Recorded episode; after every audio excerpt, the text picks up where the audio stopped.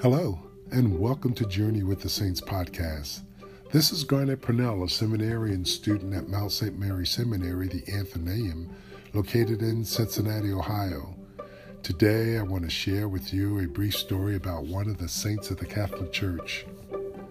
Today's saint is Saint Rafka, episode 133. Rafka, which is the Arabic name for Rebecca, was born in 1832 in Himlaya, a Maronite village in the Lebanese mountains. Her mother died when she was young, and after her father remarried, there was a great deal of discussion as to who Rafka would marry. Rafka refused any of the suitors that her parents picked out for her, so she decided to enter religious life at the age of 21. She had a strong devotion to the Blessed Virgin Mary, which was passed on to her from her mother. As a nun, she would serve as a teacher for almost 20 years.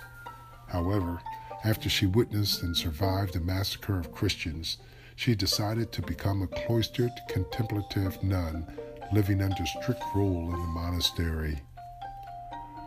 While at the monastery, Rafka prayed that she might experience in the sufferings of Christ, and her prayers were heard almost instantly. She lost her sight and was paralyzed. Over the next 30 years, she would suffer in deteriorating health and incredible pain.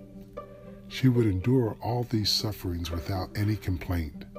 Following the request of her superior mother, she worked on an autobiography near the end of her life.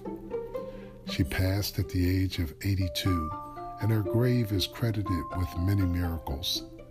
She was canonized by Pope John Paul II in 2011, and she is the patron saint of sick people, bodily ills, and loss of parents. Her feast day is March 23rd. For more information about St. Rafka, visit catholic.org backslash saints. And if you like this podcast, encourage others to listen.